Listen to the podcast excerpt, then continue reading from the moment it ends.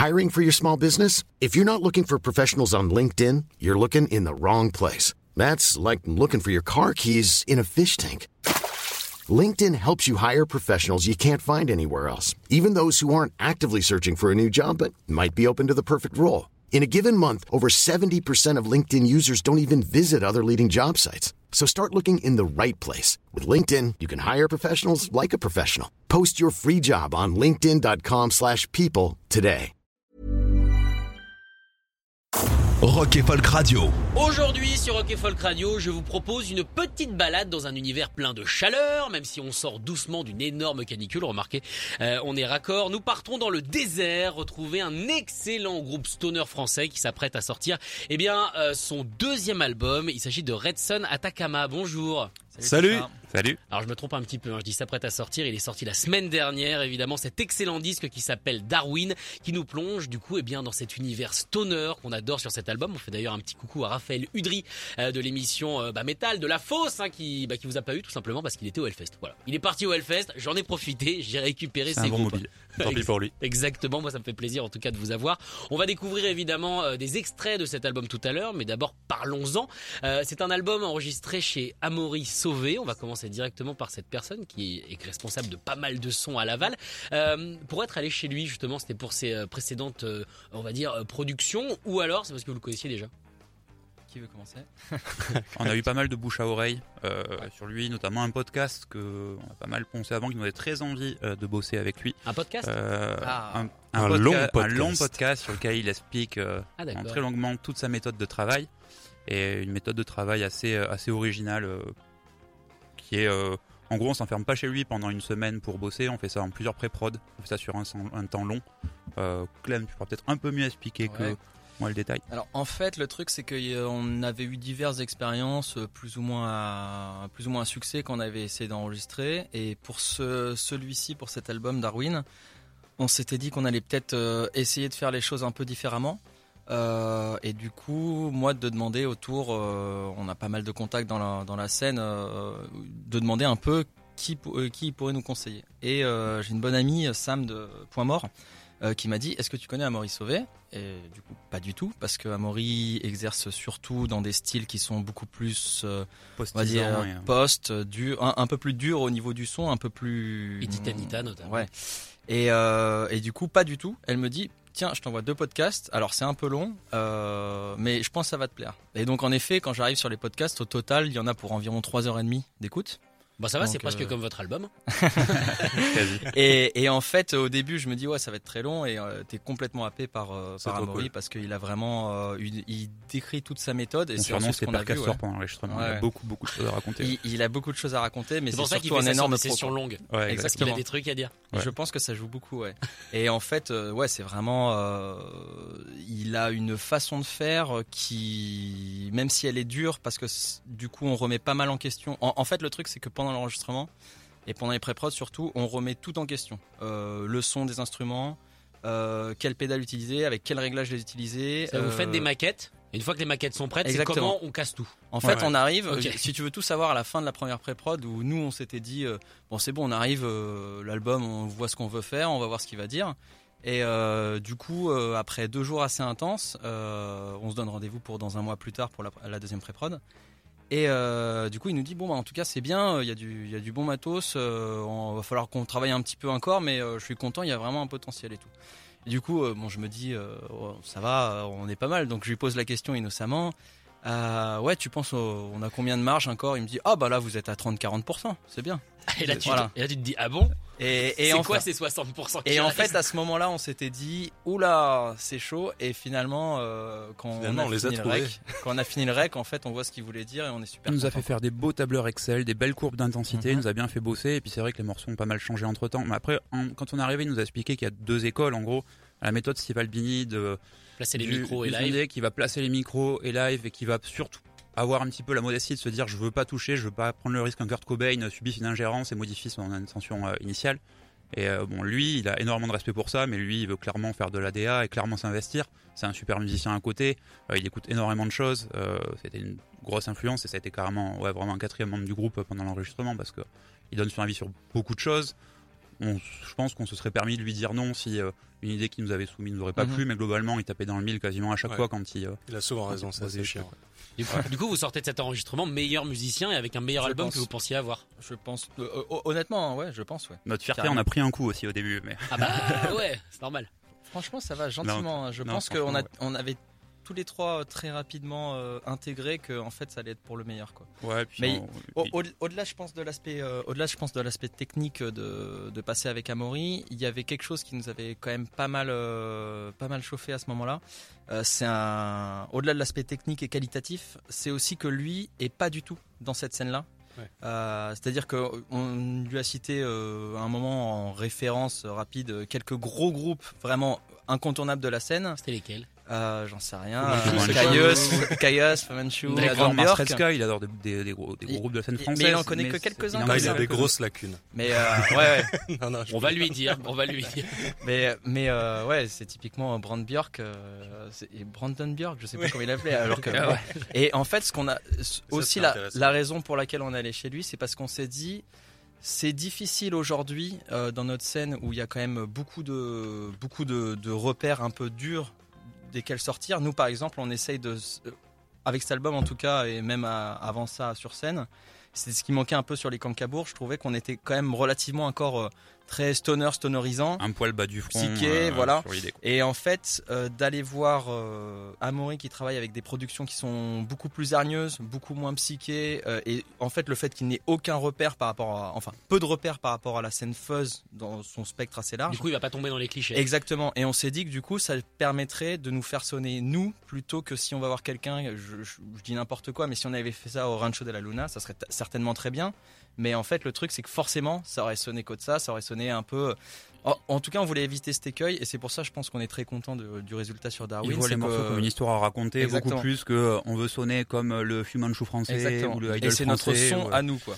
D'accord. Et Mais, euh, mais- par contre, c'est assez vrai ce que tu dis. C'est vrai que le stoner, depuis quelques années, a quand même la cote, entre guillemets. Il y a beaucoup de groupes de stoner. Euh, On peut citer bah, qu'on a reçu Witchfinder, des choses comme ça, par exemple. Et c'est dur de se démarquer dans cette scène? Il y a des spécificités selon les pays aussi, je trouve. Après, euh, j'ai l'impression qu'en France, on a quand même des groupes avec beaucoup de personnalité. Ouais. Il y a des super groupes dans plein de pays, mais tu vois, comme les Scandinaves, ils font des trucs très prog et Mhm. très cool. Souvent, il y a, des, il y a une, une scène très chouette. J'ai l'impression qu'en France, il y a quand même beaucoup de groupes de potes qui font euh, la musique de qualité, qui veulent sortir un peu des clichés, euh, pin-up, désert, euh, Mad Max et tout ça, qui est euh, une grosse, qui fait partie de l'imaginaire de plein de gens Ouais, quand on commence. On veut faire du cailloux et tout ça. Mais euh, je pense qu'il y a beaucoup de groupes à forte personnalité qui essaient de s'éloigner un petit peu de, de tout ça. quoi. Bah, rien que quand on ouvre hein, votre album, vous, il y a de l'eau déjà. Donc à partir de là, on est loin du désert. C'est vrai que ça fait pas très désert. En tout cas, voilà, c'est un super album, hein, évidemment, qu'on vous conseille, qui s'appelle Darwin. On va revenir du coup sur ce concept euh, darwinien, justement. Est-ce que vous êtes l'évolution du stoner? Est-ce que vous allez tuer les autres? On ne sait pas. Le mec met du suspense. Euh, on va écouter le morceau Revelator. Du Yes. coup, est-ce que vous pouvez nous en parler un peu de ce morceau? De quoi ça parle? Oh, euh, qui veut se lancer. Donc, Vous avez dit paroles, maintenant, vous même. racontez des histoires Ok, dans les chansons. C'est le moment de raconter les salades. Non, mais en fait, euh, Revelator, si tu veux, c'était un morceau. Je crois que c'est le troisième morceau qu'on ait composé dans l'album, dans l'ordre, même si finalement c'est pas forcément dans l'ordre dans lequel on les a mis. Euh, Revelator, c'est un peu plus, euh, sans rentrer trop dans les détails. euh, le morceau, je l'avais imaginé. L'idée sous-jacente du morceau, en fait, c'est euh, ces espèces de traumas euh, qu'on peut avoir, ou en tout cas des expériences un peu difficiles qu'on peut avoir euh, à un moment de la vie, quel que soit le, le sujet. Et en fait, qui même en avançant, c'est assez dur en fait de, de s'en détacher. Et ça va revenir comme ça. C'est des choses profondes. c'est des choses profondes et des peut-être des des traumas ou des événements qui vont ressortir à des moments euh, pas forcément propices ou en tout cas qui vont nous marquer euh, durablement, que ça soit sous-jacent ou pas. Euh, et en fait, sur ce morceau, euh, c'était pour moi en tout cas quand j'avais composé, mais surtout écrit, parce qu'en général, euh, des, au niveau de la création, on le fait ensemble, au niveau de la création musicale, et ensuite on essaye de renforcer en donnant un sens par les par les paroles. Et en fait, j'avais écrit ce morceau un petit peu comme une façon de, de couper avec certains, je vais pas dire des démons, mais avec certaines choses qui m'étaient arrivées un peu plus jeune. Et euh, voilà, un peu euh, la fin du morceau, en fait, c'est vraiment, il y a une explosion un peu vénère. Et c'est d'une façon, en fait, de vraiment couper le fil et de s'en sortir, voilà. Allez, on va s'en sortir avec Redson Atacama, nos invités aujourd'hui dans On n'est pas du matin. Voici le morceau Revelator. On vient dans quelques instants pour continuer à parler de cet album qui s'appelle Darwin.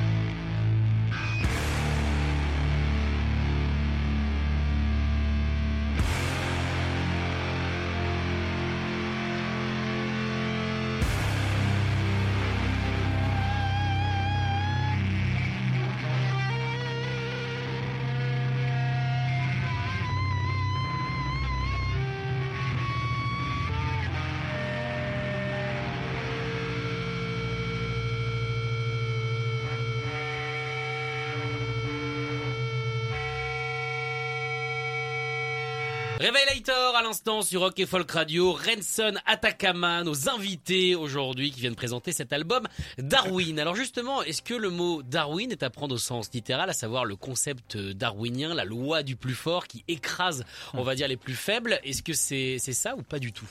C'est pour euh, Robin, je pense. C'est lui qui trouve tous les titres d'albums. C'est toi euh, qui as trouvé Darwin, je crois, Robin. Ouais, Toujours, on a, c'est on a toujours galéré, Bah, Il y a plein d'explications en fait euh, au nom de l'album. Euh, alors effectivement, si tu penses euh, côté un peu euh, évolution, Darwin, euh, voilà le- la théorie de- d'évolution des espèces, etc. C'est lié aussi à la musique qu'on fait euh, parce que bah, on aime emmener les auditeurs au travers de plein de couleurs différentes. C'est une balade où on passe par, vraiment par des ambiances, des atmosphères qui sont très différentes au sein d'un morceaux. ouais. au sein d'un même morceau et au sein de l'album parce que bah, contrairement au précédent, Clem en a un petit peu parlé euh, tout à l'heure, euh, bah, cet album propose des morceaux qui sont eux-mêmes très différents les uns les autres. quoi. Enfin, de notre point de Mhm. vue par rapport à ce qu'on a pu faire auparavant. Et, euh, et donc on, retrouve un peu ce concept d'évolution euh, dans la musique entre les morceaux et au sein d'un même morceau. quoi. Et, euh, et Darwin, c'est aussi il y a un lien avec le Chili parce que c'est aussi un- une montagne, un volcan, qui est un Mhm. volcan, je crois, Volcan, ouais. qui est dans le sud du Chili, en Patagonie. Et, euh, et on trouvait ça sympa parce que bah, déjà bah, Redson Atacama, l'Atacama, le Chili évidemment. Le premier album s'appelait Liconcabour. C'était aussi euh, un volcan qui était beaucoup lié au, au rituel des, des, des, euh, Atacameños. des Atacameños, ouais. les peuples indigènes euh, locaux euh, du désert d'Atacama. C'est quoi ce Euh, rituel?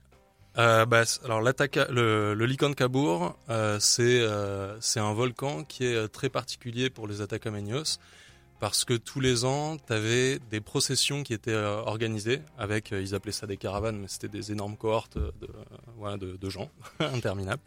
Et, et ils allaient là-bas pour des rituels. Euh, je sais pas si ça allait jusqu'au sacrifice ou J'allais ces, dire, ces devait sacrifices qui Mais ouais, ouais, c'est pas impossible. Ouais. Et, euh, et c'était, euh, c'était une forme de, il y avait un, un truc un peu religieux, quoi. Ouais. Et, et ils allaient là-bas aussi pour prier le dieu. J'ai oublié son nom, mais c'est le dieu du soleil. Euh, c'est pas Inti. C'est. Inti, C'est Inti, ouais, c'est ça. Donc il y avait toute une petite histoire autour du Licancabour qu'on trouvait super sympa.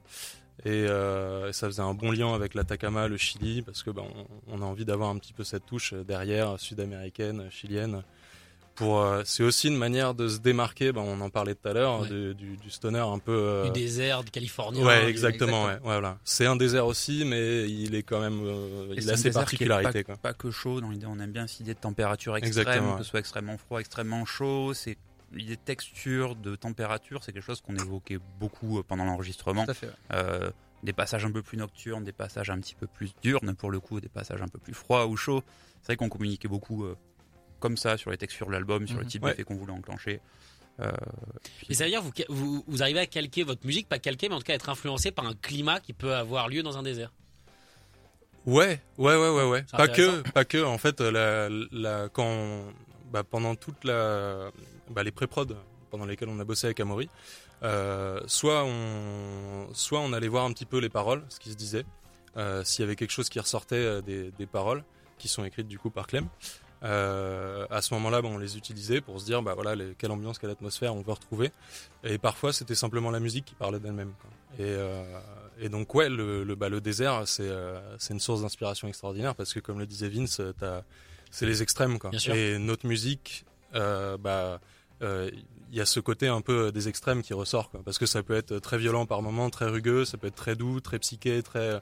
des On essaye vraiment de tirer euh, tout ça au maximum de chaque côté. idée de voyage, ouais.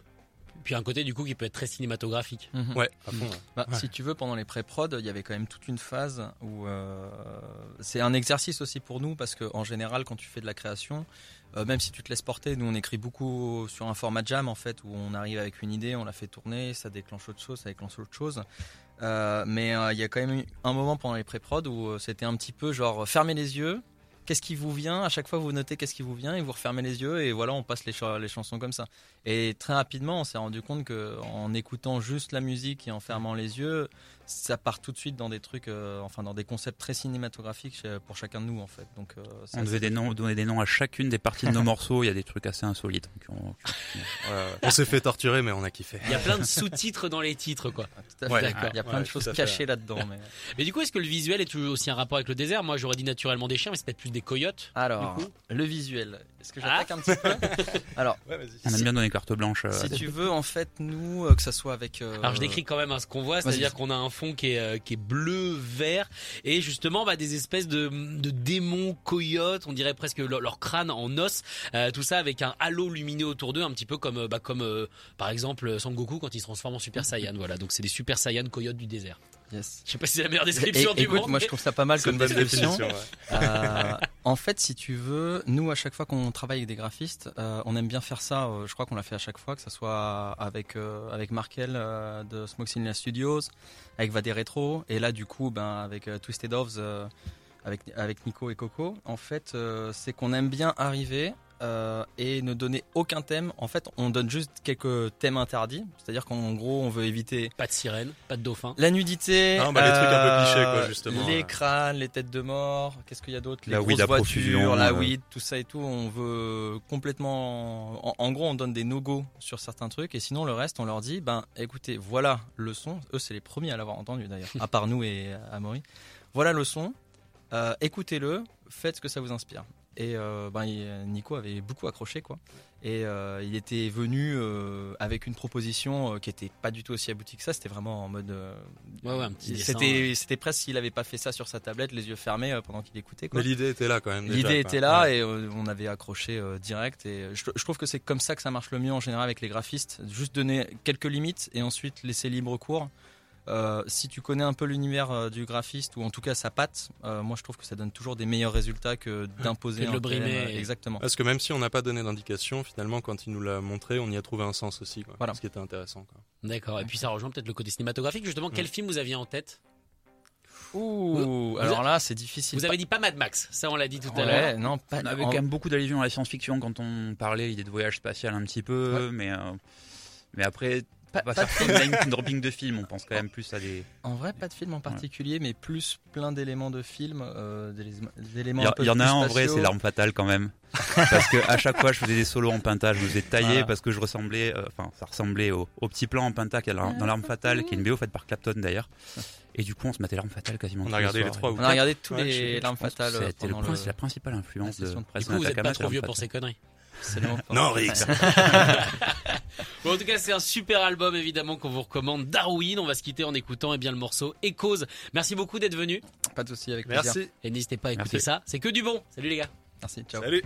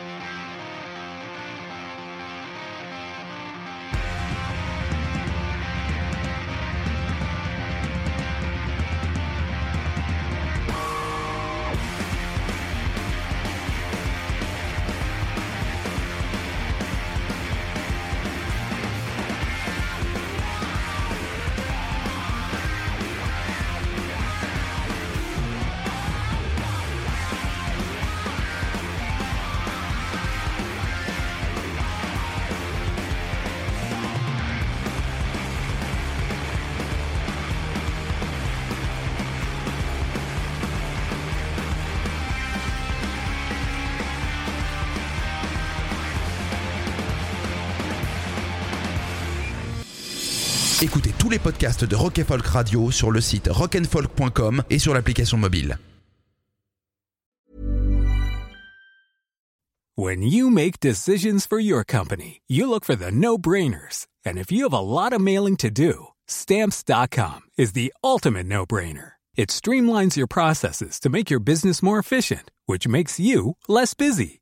Mail checks, invoices, legal documents, and everything you need to keep your business running with stamps.com. Seamlessly connect with every major marketplace and shopping cart. Schedule package pickups and see your cheapest and fastest shipping options from different carriers with rates up to 89% off USPS and UPS rates. And with the stamps.com mobile app, you can take care of mailing and shipping wherever you are. Make the same no-brainer decision as over 1 million other businesses with stamps.com. Sign up with code program for a 4-week trial plus free postage and a free digital scale. No long-term commitments or contracts. That's stamps.com.